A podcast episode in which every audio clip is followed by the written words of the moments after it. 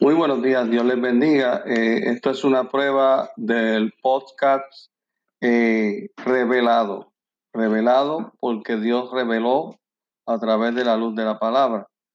Eh, hoy dice la palabra del Señor en Gálatas 5, 22, 23, pero el fruto del Espíritu es el amor, la alegría, la paz, la paciencia, la bondad, la benignidad, la fe, la mansedumbre y el dominio propio. Contra tales cosas no hay ley.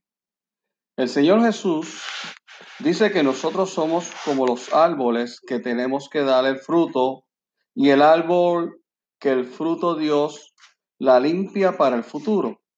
Por eso es importante dejarnos llevar por el Espíritu de Dios y empezar a crecer espiritualmente comportarnos como adultos y no como niños carnales.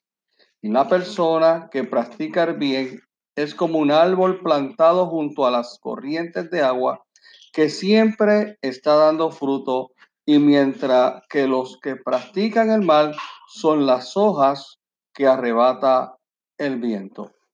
Espero que este podcast eh, haya sido de bendición para tu vida. Eh, compártelo y esperamos el poder que deseamos que sea de gran bendición para su vida. Le habla el pastor Carlos Pinto de la Iglesia Evangélica de Chaday en la ciudad de Port Charlotte, Florida. Dios les bendiga. Les esperamos.